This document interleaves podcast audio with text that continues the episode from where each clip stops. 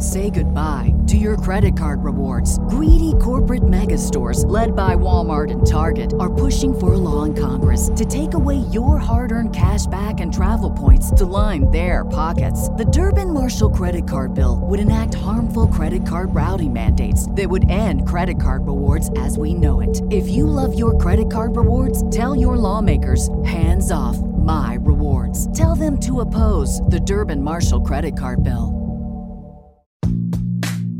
2 2 pitch. Swing and a long drive. Deep left. Way back.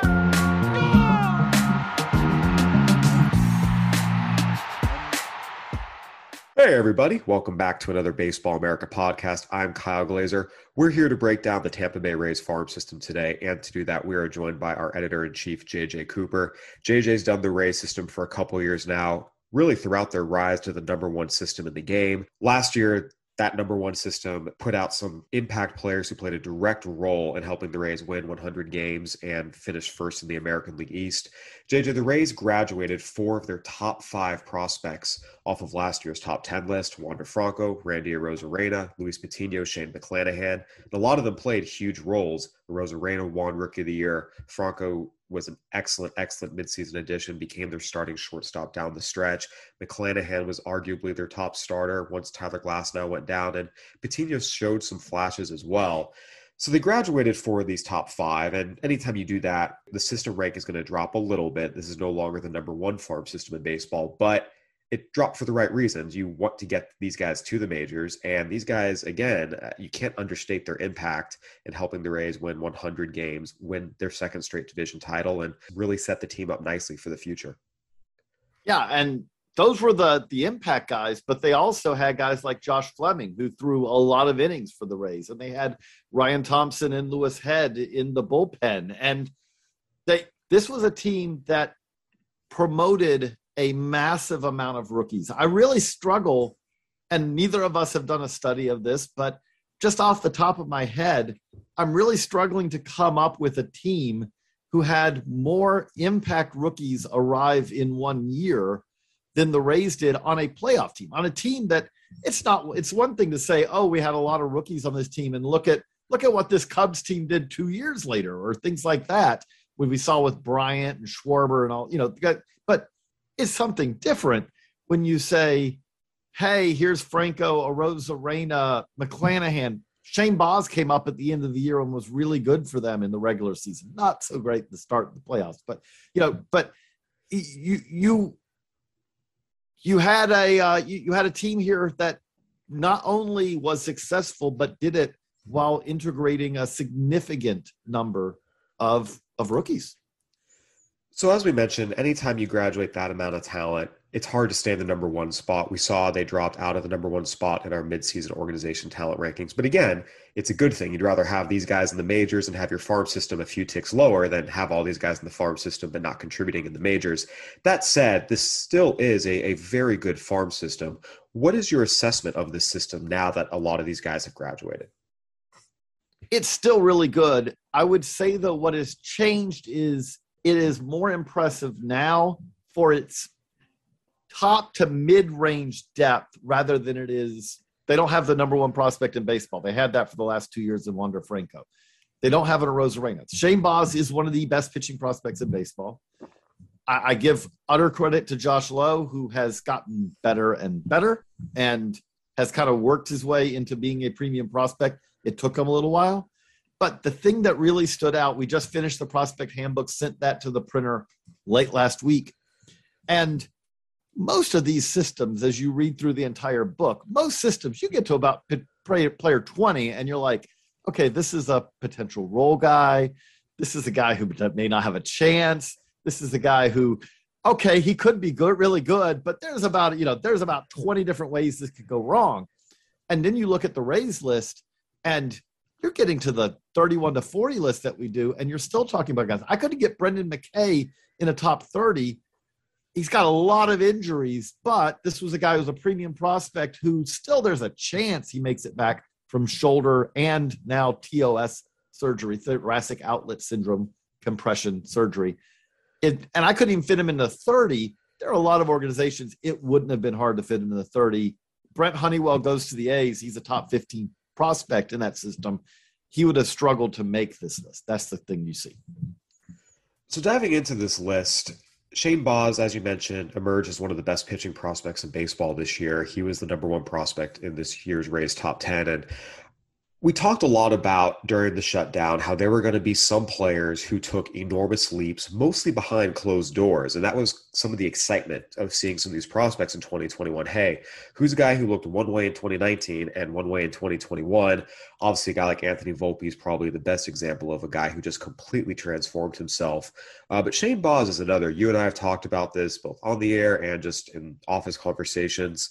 Uh, during the 2019 season, I was involved in uh, helping put together the Midwest League top 10 prospects list. And pretty consistently, the feedback was hey, Shane Baz has a great arm, but this is probably a reliever just with the command, the inability to repeat the release point, the delivery as a whole. And then when I saw him for myself in the Arizona Fall League, and again, it was the end of the year, a lot of guys are tired. Sometimes they're not holding their deliveries as well by that point. But the guy I saw in the Fall League that year was, yeah, this is a 100% reliever. And, and again, potentially a really good one. I remember thinking this could be a Craig Kimbrel esque type reliever, but nonetheless a closer. Again, just the delivery was a little all over the place, did not repeat his release point. You saw that in a lot of the walk totals the guy who came back out this year was completely different and it was amazing to me seeing how much more controlled his delivery was, how easy he made strike throwing look when, frankly, it was very, very difficult for him in a lot of 2019. Uh, to me, this was the guy I think about when I think of guys who just completely transformed who they were as players during the pandemic. The work he did with his delivery, uh, to be honest, I still. Uh, I'm just uh, amazingly impressed and, and tip my cap to him for, for really taking the strides he did. No, he, he's he is a well rounded starting pitcher now. It's he has one of the best fastballs in baseball. Not you don't have to say minors, majors in baseball, but on top of that, he really is a pitcher. He is he's a guy who could really have success on a day where he doesn't have a whole lot of control of his fastball, command of his fastball, because his secondaries are good enough to do that. Um, you know, I was always I, I was always somewhat of a believer in his strike throwing ability, but this was uh, a, a, definite step forward this year. Um, you know, he was he was a guy who who really, especially for stretches in AAA, was just in complete and utter control of games. Usually five innings. Uh, you know, you're not seeing a whole lot of guys in the minors go much more than that. But he was doing five innings sometimes on they were keeping him to 70 75 pitches on five innings he wasn't doing it where it's like okay if you give me 100 pitches i might be able to get my way through five there were outings where he went five and it's like that was that was 65 pitches good job shake your hand you're done for the day i can't really I, of all the Rays, we wrote this in the write up, of, of all the Rays pitching prospects, and they have had many who have come up over the recent years, he to me has the attributes. Tyler Glasnow does not fit in this category. He wasn't a Rays pitching prospect. He was a Pirates pitching prospect who was traded to the Rays. But he, of all these Rays pitchers who've come up, I think you have to go back to the start of the last decade to find the Matt Moores of all to say who was someone who had more of the possibility of being a front of the rotation starter than Shane Baz. I think Baz is that guy. They've produced a lot of pitchers since then, but a lot of them are more mid rotation guys. I think Baz can dominate with his fastball, but when you throw in the breaking ball, the two breaking balls, but really that slider, throw in the changeup that keep, keeps improving and the new and the strike throwing, it's a pretty refined total package. Yeah, 113 strikeouts, only 13 walks last year across Double A and Triple A, and even in the majors, uh, you know, small sample, but 18 strikeouts, three walks, and 13 to third innings. I do want to hit on something you said there because Blake Snell was a homegrown Rays prospect, yeah. did win a Cy Young Award, was our minor league player of the year does Shane Baz have a higher ceiling than Snell? Because we've seen Snell and he's really good, but we've also seen him really struggle with pitch efficiency at times. And he had that one fantastic year where he was a number one, but for the bulk of his career, it's been a little more mid rotation, front to mid, two to three. I would say there are less command and control concerns at this point with Baz than there were at, with Snell. Although maybe I'm, I always worry that I'm. I mean, he was our minor league player of the year. Snell was. He was really good. I probably should lump him in that group as well. That was probably a. I, I would thank you for that. I would say it's an oversight on my part that he's at least the best since Snell. And you could say, I think that you could say that he is equivalent, at least, to where Snell was coming to the majors. That's where Baz is now. Again, I think Baz, when we're you know we're getting ready to work on top hundred and all, and when you say who's the best pitching prospect in baseball right now, you're at least thinking. Doesn't have to be Shane Baz, but he's absolutely part of that conversation. And it's hard for me to imagine that he won't be very high up on our, you know, on those rankings when we get around to it. Yeah, I mean, we've had these conversations. I said as much on the Orioles podcast I did with John Meoli yesterday that I don't think there's an argument he's at least not one of the top three, along with Grayson Rodriguez and George Kirby. I have a very hard time thinking he's anywhere below that group. Um, you know, whether he's one, two, or three, those are three excellent pitchers who all have a chance to be true number one, number two types. And, and again, give Shane Baz all the credit in the world for making the delivery adjustments to get to that point. What one thing I just want to go on the stat that you talked about. So in 2021, Shane Baz walked 13 batters in 78.2 innings in the minors. Add in if you add in the majors, it's 16 batters in in over 90 innings. In 2017, his debut year with the Pirates, you know, in rookie ball, 14 walks in 23 and two thirds. He walked more batters in the minors in 24, basically 24 innings in his rookie debut than he did in 79 innings effectively this year in the minors. That's remarkable you do see development like that. The the example that we could always cite would be Randy Johnson, who went from walking seven per nine to under two per nine at his best. But it is rare that you see a, a, a pitcher make that much progression.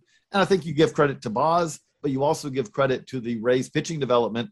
At that time, the, the Pirates wanted him to be a two seam, kind of a sinker curveball guy. And I think Shane Baz fits better as a four seam slider guy. I think it's fair to say that is the case as well. JJ, uh, this was the clear cut number one in the system. As we mentioned, he will be one of the top pitching prospects in baseball on our upcoming BA Top 100. He already is on our current one, but on our 2022 preseason BA Top 100. The rest of this list is an interesting mix of guys who have been there before, but a lot of guys who really rose up and had big years. Josh Lowe, Taj Bradley, Curtis Mead. Some of these guys were better known than others, but in each case, these guys just had big years and really elevated their stock. How did you kind of sort out this next group and ultimately what was it that put Josh Lowe at the top?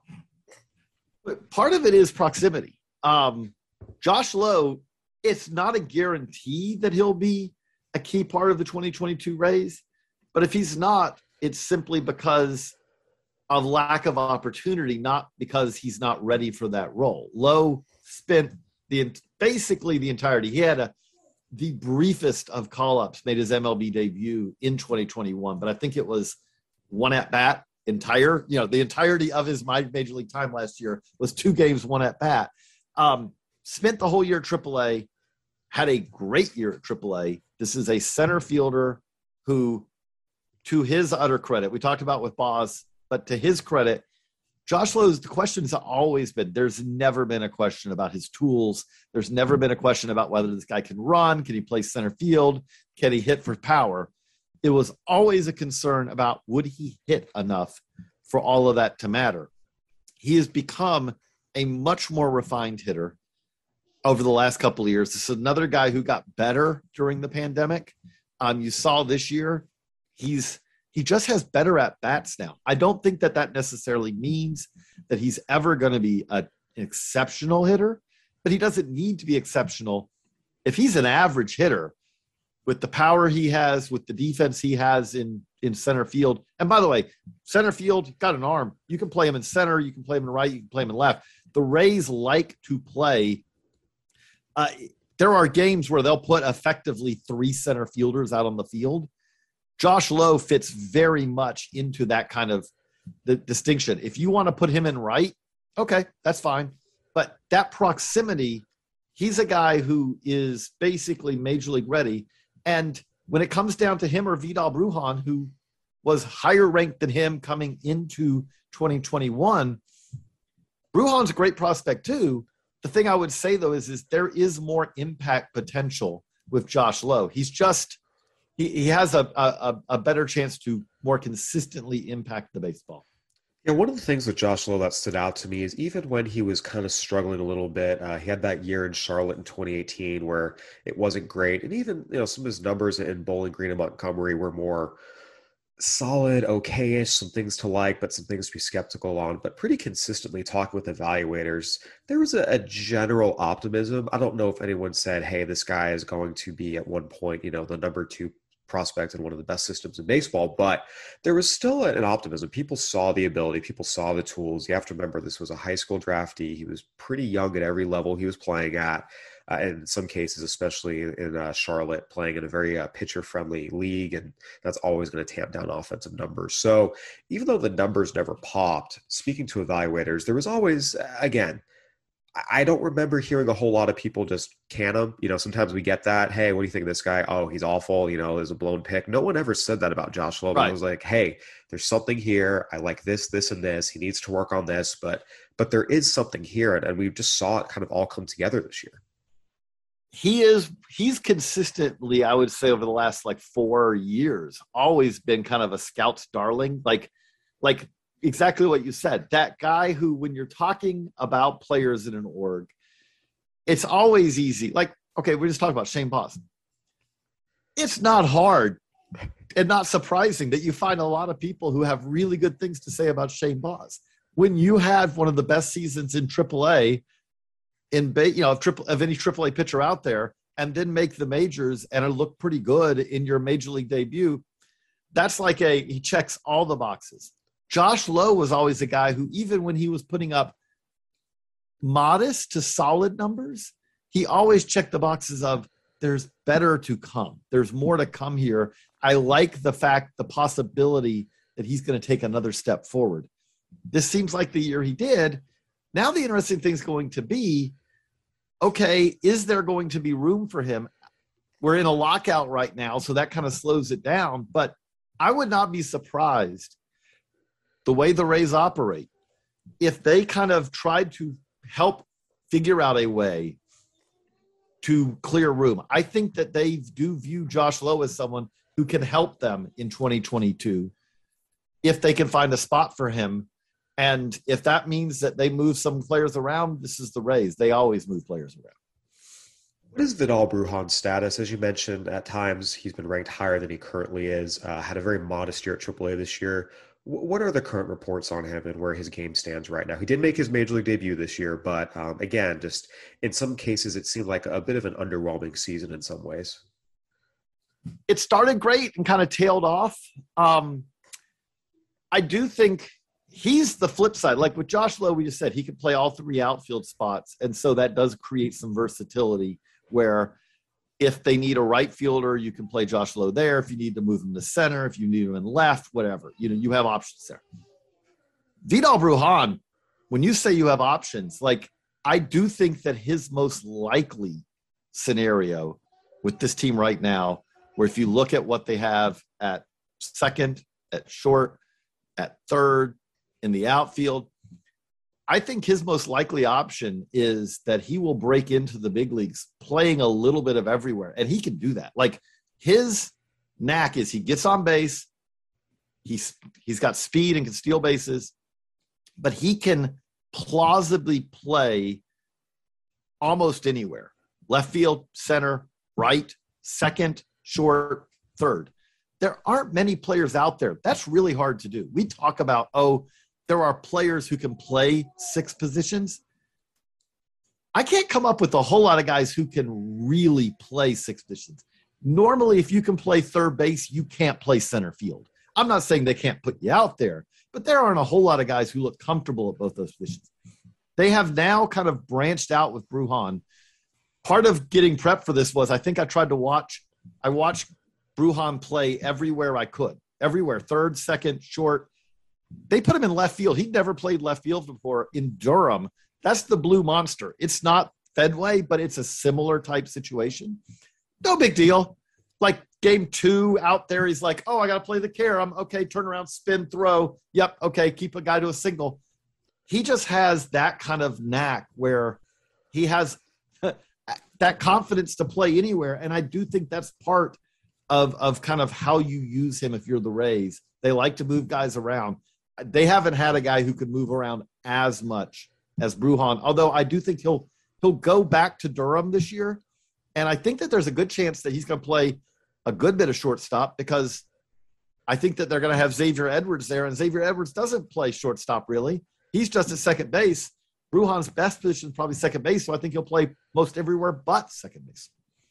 Yeah, it's going to be interesting to see how they utilize him and ultimately what the impact is if it's more of a guy who does bounce around, play multiple positions, and be more of a utility, not role player, but more of a, a 45 to 50 type of guy as opposed to that 55 to 60 type of guy, you know, that all star utility type versus that regular utility type. I think that is a little bit of the question. JJ, rounding out the top five were two really, really, really impressive breakout players. And it was interesting because I feel like Curtis Mead got a lot of the buzz, and deservedly so. He had a really, really, really impressive year. But talking to evaluators, at least my experience, the raves for Taj Bradley were even louder. This was one of the guys who this year got some of the loudest raves of anyone who wasn't a top 100 prospect type, at least in my calls with scouts around the game. What do the Rays have here? Their next uber pitching prospect. I mean, if you just if you graphed, if you put on a graph where Taj Bradley was when they drafted him, and you said, okay, we think he can be this, and you said, okay, so then he goes out to pro ball. Well, move that graph, you know, that mark on the graph on, you know, up a, a, a significant notch, and then you say, okay, now the next year, move it up again this year is the year where I think that you say, okay, no, no, no, you're, you're not moving it high enough. Move it higher. Now, this is, I think, a pretty clear to me top 100 prospect.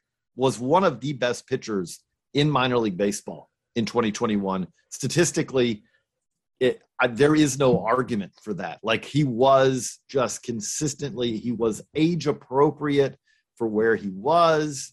He was the best pitcher effectively on one of the best teams in minor league baseball, a 1.83 ERA for the season, a sub one WHIP, one batting average against, what 123 strikeouts and 103 innings. And the stuff is every bit like the, the other thing is, is okay, so I've got this graph that looks like we're climbing Everest here. Uh, it just keeps going up. But on top of that, when you talk about the quality of Taj Bradley's stuff, he's throwing three, four, five miles an hour harder than he was when they drafted him. The secondaries have improved at a similar rate of improvement. He has, for his age, really pretty good control, pretty good command. The next steps are, I mean, that if you said what has he not done? Well, he hasn't done it in the upper levels of the minors, and he hasn't really Last year was the first chance he got to show that he could throw 100 innings in a season. Can he do that again? Those are kind of to do list items. They're not like, oh, he needs to get this much better at this.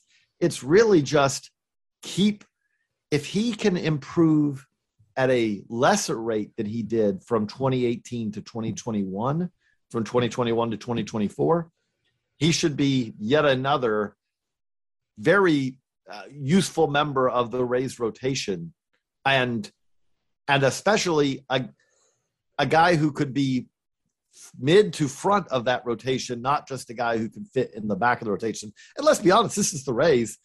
When you say a number four, number five starter for the Rays, it's like they often don't have that. They don't have a number five starter. Their number five starter is hand the ball to someone for the first inning and then have someone come in to pitch the the second through the sixth. Yeah, Bradley, as you mentioned, all the numbers checked out. He won the minor league ERA title this year, 1.83. The stuff was great. The performance was great. The reports were great. All the usual caveats apply when you're talking about young pitching prospects in A ball. Needs to stay healthy, as you mentioned, so he can build on this and get to that 130 innings and, and just continue to do that. But in terms of young pitchers today, uh, we see so many teams pulling guys after four innings. He was consistently going five there. He was efficient with his pitches. Uh, just a really, really impressive performance all the way around. All right, JJ, we've hit on the top half of this top 10. Uh, we're going to jump into the rest of the system here, but first, we're going to take a quick break. We're driven by the search for better. But when it comes to hiring, the best way to search for a candidate isn't to search at all.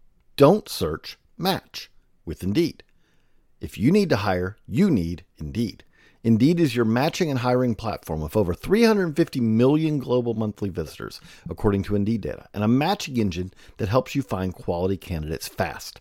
Ditch the busy work. Use Indeed for scheduling, screening, and messaging so you can connect with candidates faster. And Indeed doesn't just help you hire faster. 93% of employers agree Indeed delivers the highest quality matches compared to other job sites, according to a recent Indeed survey. What I love about using Indeed is how it does a lot of that organizational work for me. I can sort through candidates, I can respond to them, I can schedule interviews all through Indeed. Leveraging over 140 million qualifications and preferences every day, Indeed's matching engine is constantly learning from your preferences. So the more you use Indeed, the better it gets. Join more than 3.5 million businesses, including Baseball America, that use Indeed to hire great talent fast. And listeners of the show will get a $75 sponsored job credit to get your jobs more visibility at Indeed.com slash BaseballAmerica. Just go to Indeed.com slash BaseballAmerica right now and support our show by saying that you heard about Indeed on this podcast. That's Indeed.com slash BaseballAmerica. Terms and conditions apply. Need to hire? You need Indeed. Say goodbye to your credit card rewards. Greedy corporate mega stores, led by Walmart and Target, are pushing for a law in Congress to take away your hard earned cash back and travel points to line their pockets. The Durbin Marshall credit card bill would enact harmful credit card routing mandates that would end credit card rewards as we know it. If you love your credit card rewards, tell your lawmakers hands off my rewards. Tell them to oppose the Durbin Marshall credit card bill. And we're back with JJ Cooper here breaking down the Tampa Bay Rays system. JJ, you talked about this Rays system being a depth system. There is a, a good group at the top. There's no question about it. Uh, a couple of guys who are all going to be in the top 100 when that's released in February. But there's still some really good players here in this 5 to 10 range and beyond, as you've touched on. One of the more unique players in this group is Xavier Edwards. We've seen smaller middle infield types come up and have success in the majors. You know, David Fletcher and Nick Madrigal are kind of the two archetypes guys who are very small. They do not hit the ball very hard. There's really no power to speak of but they're productive starters on, in Madrigal's case, a, a, playoff team, or at least he was until he got hurt and was traded. And, and in Fletcher's case, again, the Angels have struggled, but they at least attempt to compete. It's not like they're the Orioles. I mean, they, they're a first division team in the sense of they're a big market team trying to compete, and no one really questions whether or not he's a, a starting caliber player on a good team. Is that the mold Edwards is there? What are the main differences? And what ultimately is he going to be? Because he's been productive, but there are also some very severe limitations there are limitations because um, the biggie thing is is can he just hit the ball? Not I'm no one, no one is asking for Edwards to become. I mean, not just Joey Gallo. We're not asking for him to become, you know, a 15 homer a year guy. But the difference, if you're saying what is, there are a couple of differences. Like you said, what's the coming into the year? I think when you talked about Vidal Brujan and Xavier Edwards, they were kind of in the same phylum of versatile, speedy middle infielders in the Rays system, excellent bat to ball skills. Well, in 2021, Brujan didn't have a great year, but one thing he did do, he has steadily gotten where he hits the ball harder. See, Edwards has not done that yet. And I do worry if Edwards doesn't get to where he's hitting the ball uh, at least somewhat harder. We're not talking even trying to hit homers. That's not what we're talking about here. We're talking about hitting stinging line drives, balls like that, balls in the gap, let his speed play. If he doesn't have that, it I do feel like it is hard to consistently hit for average in the majors in the current era. We are in an era where positioning makes it harder to hit the ball through the infield than it used to be. If you hit the ball over the infielders' heads in front of the outfield, okay, you're fine. But I do worry about that with Edwards a little bit. And the other thing that he doesn't have in comparison to Brujan, we just talked about it. Brujan plays everywhere. Edwards has kind of stopped playing shortstop, which doesn't preclude his value from having value in any way. The players you mentioned, Nick Madrigal they they drafted when the White Sox drafted Madrigal. They said, "Oh, we're going to try him at shortstop," and that lasted about an hour and a half, I think, really, before they're like, "No, no, no, he's a second baseman." Xavier Edwards can be a good second baseman, and there is value in that. It's also though tough to see. he's in a system that is overflowing with middle infielders, and so it is going to be also a challenge for him to break out in a system that has at the big leagues right now Brandon Lowe and Wander Franco, and basically AAA or the big leagues Taylor Walls and Vidal Brujan. and we've got guys, you know, Greg Jones and Carlos Colmenares and Willie Vasquez, and we could keep going. It it's going to be a challenge for him if he doesn't start impacting the ball a little bit more. It's it is rare that you see a player in 2021 with a sub 370 slugging percentage, especially one who hits for average, which is what Xavier Edwards hit 302 and slugged 368. So that's going to be an interesting thing to watch. Yeah, the thing's working in Edwards' favor. He's a career 320 hitter in the minors. He made that jump to double A, the upper levels this year, across the 300 mark, nearly as many walks as strikeouts. He's a switch hitter who's pretty good from both sides. He is better right handed than left handed, but even his weak side, that left handed swing, is still pretty good. Hit 296, the 371 on base. And look, power has never been his game. It's never going to be his game. He has one career home run. Just to give people an idea, he's listed at 5'10, 175. That's a very generous listing, at least in terms of the height. He is significantly smaller than that. I will say to his credit, he knows his game. It's just put the bat on the ball. It is a lot of flares that fall in front of the outfielder. It is a lot of ground balls that find a hole in terms of even hitting a ball into a gap or hitting a ball over an outfielder's head. That, that doesn't really happen. It's a lot of those flares that fall just in front. But again, there are people who have made that work. I think specifically about David Fletcher, who, when his swing is right, had mastered that low liner that drops right in front of the outfielder, but he got away from his swing at times this year. It was just way too choppy. It's going to be interesting to see because people ask, is there room in today's game for a player like this? The answer is yes, but you're right. Having him even sting the ball a little bit harder, so it is that liner that travels into the gap and he can really run. Again, it's a plus speed guy, but it's only 13 doubles. It's not like he's racking up 25, 30 doubles, which – you might expect from a guy if he's driving balls down the line, hitting them into the gap. It just really is a lot of that low liners and flares that and, drop in for the outfielder. And again, I don't want to make this bagging on Edwards. He had, he's he's a really good prospect, but he also doesn't steal. That's what Billy Hamilton didn't end up being a great offensive player by any stretch. But the thing with Billy Hamilton when he didn't have power was okay, if you steal 75 bags, those are your doubles. You know, you get on base. Xavier Edwards didn't. He's had some, you know, issues where he hasn't been able to run as much as he has in the past. But uh, but 19 steals, so it wasn't like in 30 attempts. Hey, it wasn't that efficient. 19 yeah. for 30. Right. So he wasn't adding a whole lot of value by swiping bases either. So it really what it does more than anything, and Fletcher has stayed on the right side of this line, which is what it does is you have to hit basically 300 to have offensive value in the majors if you don't hit extra base hits and you're not stealing bases at an extremely efficient and per, you know volume of clip. And that's where it puts a lot of pressure on your ability to hit for average. And so edwards has done that. Edwards has done that everywhere he's ever gone. But if that pressure is just going to keep increasing as he climbs the ladder because again, the other aspects of his game have not yet taken that step forward. And again, to be clear, this is a good prospect. I think he's just kind of fascinating mm-hmm. because he is so different from a lot of what the game has become. And there's varying levels of confidence. I'm big on, hey, if you can put the bat on the ball consistently, good things are going to happen. And I probably err on the side of believing he can help a team in some form or fashion. I know there are others who feel differently. And I just think he's one of the more fascinating prospects in the system because he is unique in so many ways. And JJ, we talk about the depth of this system.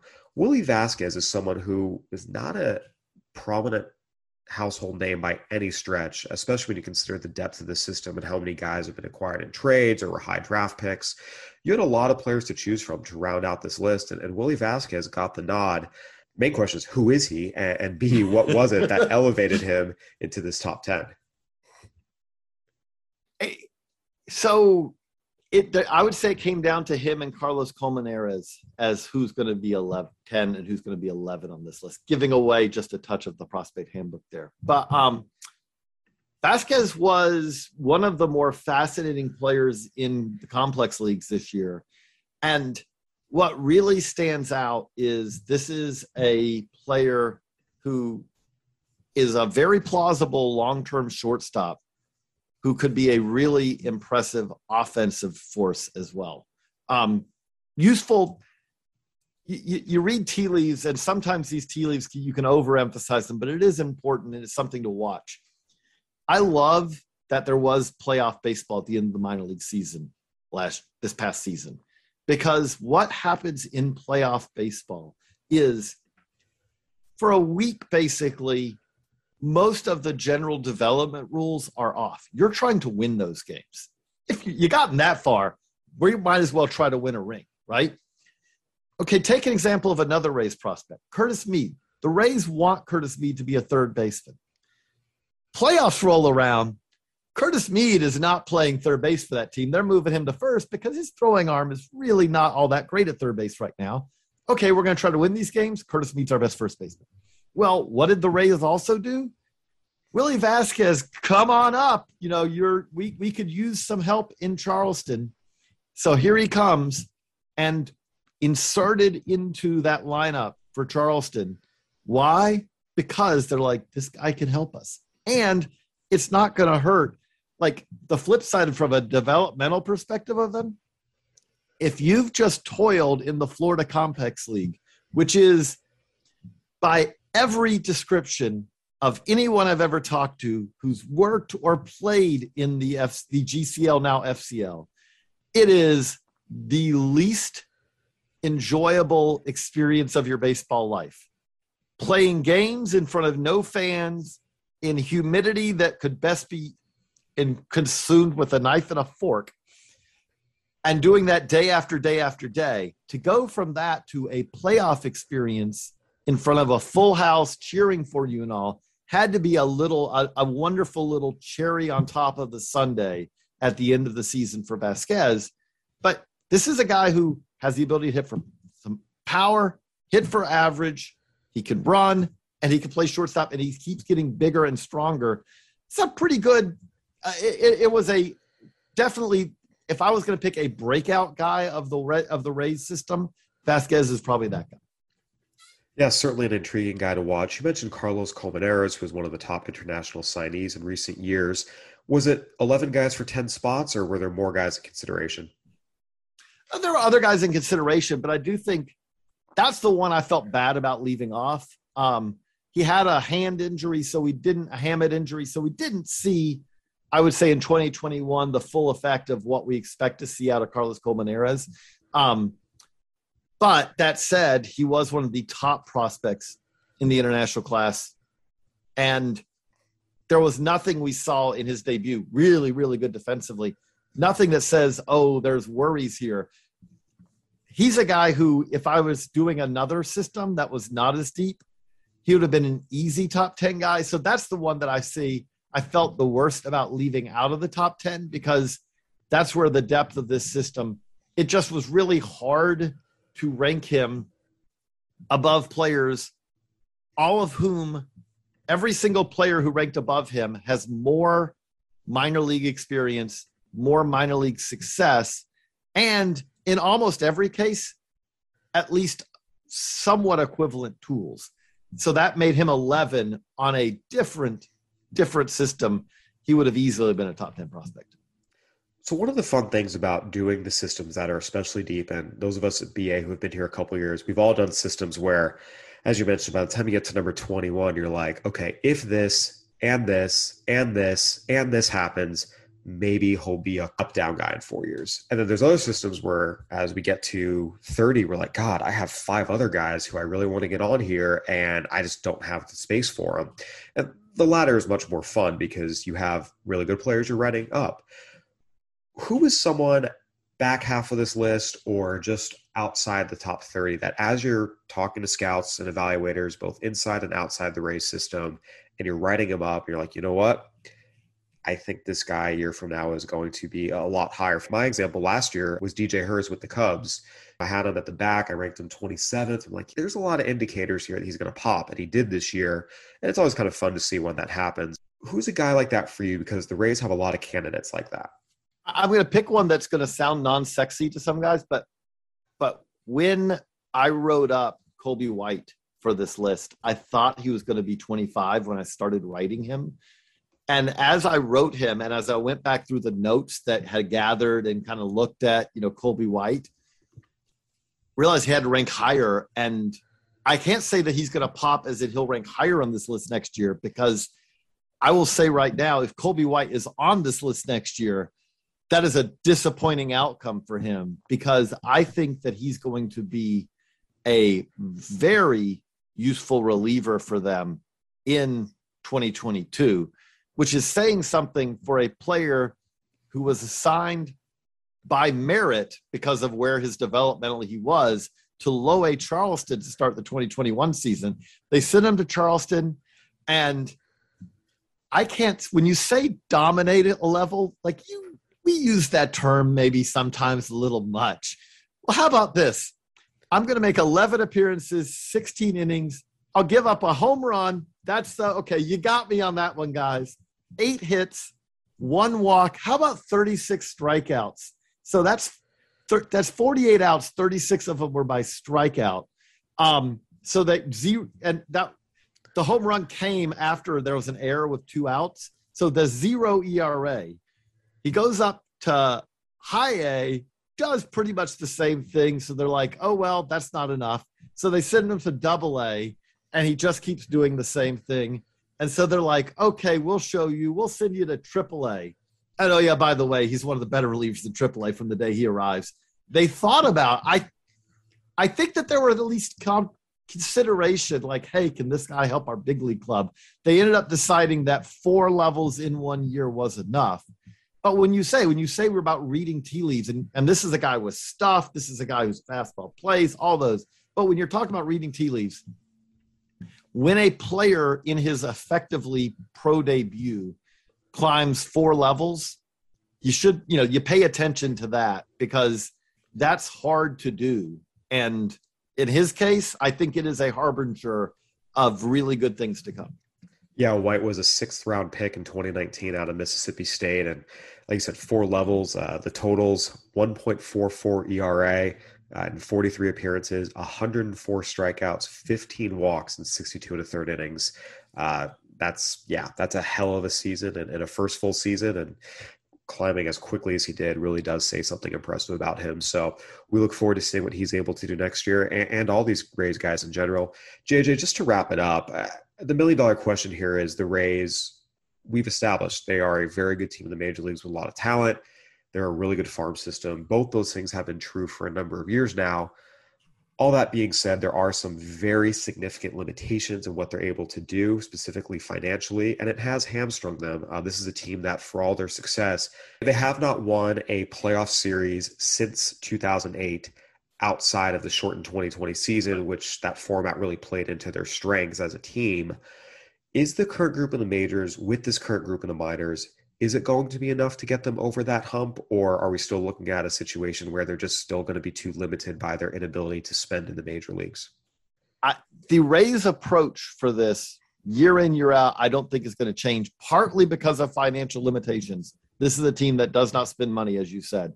Their payroll is going to be rock bottom for a team that they're they're going to consistently when they make the playoffs be the team with the lowest payroll in the playoffs especially with the a's probably taking an off ramp of any playoff contention for a for a year or two to come at least. Um, but that there's another part of this that is their approach, I would say, which is this is not a team that takes all the chips, puts them all in, and says this is our year. This is the team that sits there. I mean, to to torture the the gambling analogy, they just sit there grinding it out, hand after hand, and year after year. They want to be in contention every year, believing that if they do that, if they're consistently one of the best teams in baseball, I think they I think that their viewpoint is we'll win it one of these years. And they almost did. Now, 2020 was a shortened season, but they are one year removed from being oh so close to winning it all. The thing that I do think that will help them coming forward, we both talked about, you know, before the season, like the real question was, and Glasnow going down really hurt them with this. Where are the starting pitchers they're going to have for the postseason? And we don't know if Glasnow is going to be able to help them at all this year. So there, there's a question with that. But if you have McClanahan and Patino and Baz all kind of keep getting better, keep developing. Those are guys, to me, when we talk about playoff starters, they kind of fall into multiple groups now, which is, makes sense. But but one of this is is there are guys who you're like, yes, that's a guy you want starting two games for you in a seven game series. And then there are guys who you're like, eh, got to start somebody. So maybe we start them. The McClanahan, Baz, Patino are all guys to me who fit in the, it is plausible that they could be guys who go out there. They're all young. They're all continuing. They should continue to improve. Those are all guys who could be guys that you like to hand the ball to in game one, game five, game seven of a seven game series. That's the thing I feel like that they've kind of lacked a little bit in recent years. No question. I think that, and I think that gives them, they have the chance. And again, not all of those guys. The three I just named, if if in October of 2022, two of those guys are in that position where you're like, this guy's starting two games of this series undoubtedly for us. If it goes seven, they're in good shape. If they have if they have a one and a two out of those, and let's say one of them's hurt, one of them hasn't developed this year as they expected, okay, then you can be fine with their other depth of saying we're handing the ball to Ryan Yarbrough, take your pick for for a game of the series, you know, or whatever. We're going to piece together a bullpen game like everyone does, but they need two of those guys to really step up. But they have the guys who have that potential to do it, and just to throw it out there, you mentioned Taj Bradley earlier. He has yet to pitch above Class A. But that said, he'll go to Double A pretty soon, probably in 2022. This is not a team who has ever been shy about promoting talent. To if he they did it with Baz in 2021. There's they're usually slow play. I'm probably being too aggressive about that. But if you told me that someone else among the many pitchers they have in their system is able to be a number four in this rotation by the end of the year, that also doesn't seem crazy to me. Yeah, we'll see. Uh, obviously, they had the year where you had Snell, you had Morton, you had Glasnow Everything kind of came together a little bit during the shortened 2020 season in terms of the postseason for them, and that's when they had their most success. You know, having three or four legit starters who say, hey, go give us six, as opposed to having to piece it together. That's going to make a significant difference in their postseason outlook. And we'll see. Again, all these guys have to continue growing and getting there. And as we know, pitcher development is rarely linear, but they have a bulk of guys here so that if someone goes sideways, someone else can step up. So a lot's going to depend on Tyler Glasnow coming back healthy. As you mentioned, Shane McClanahan was really good as a rookie, him taking another step, Shane Baz taking another step. But it's not hard to envision that this rotation becomes a playoff caliber rotation where you don't have to piece a thing together. You have four guys you can give the ball to and say, hey, go shove, and they do it. It's just a matter of A, how long is that going to take? Because sometimes it takes a little bit of time, and be letting them go out there and do it as opposed to being overly cautious and conservative, as we've seen the Rays do sometimes with third time through the lineup stuff. Regardless, this is a team that has a really, really, really good foundation in place. We'll see if they're able to build on it. JJ, thank you so much for joining us today to break down the Rays system. We really appreciate it. It was fun. This is a fun system to talk about. All right, everyone, that'll do it for another edition of the BA Prospects podcast. Go ahead and give us a review on iTunes, Spotify, Stitcher, whatever platform you're listening on. We'd love to hear from you. For JJ Cooper, I'm Kyle Glaser. Thanks for listening, everybody. Stay safe.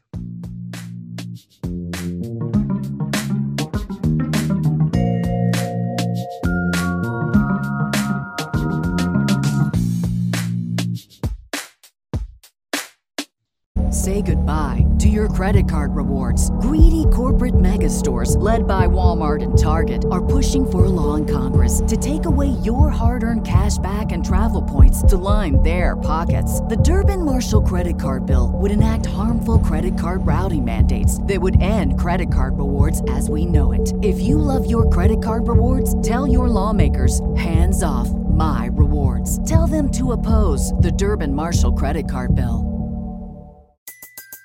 Everybody in your crew identifies as either Big Mac Burger, McNuggets, or McCrispy Sandwich. But you're the filet fish Sandwich all day. That crispy fish, that savory tartar sauce, that melty cheese, that pillowy bun. Yeah, you get it. Every time. And if you love the filet of fish, right now you can catch two of the classics you love for just $6. Limited time only. Price and participation may vary. Cannot be combined with any other offer. Single item at regular price. Ba da ba ba ba.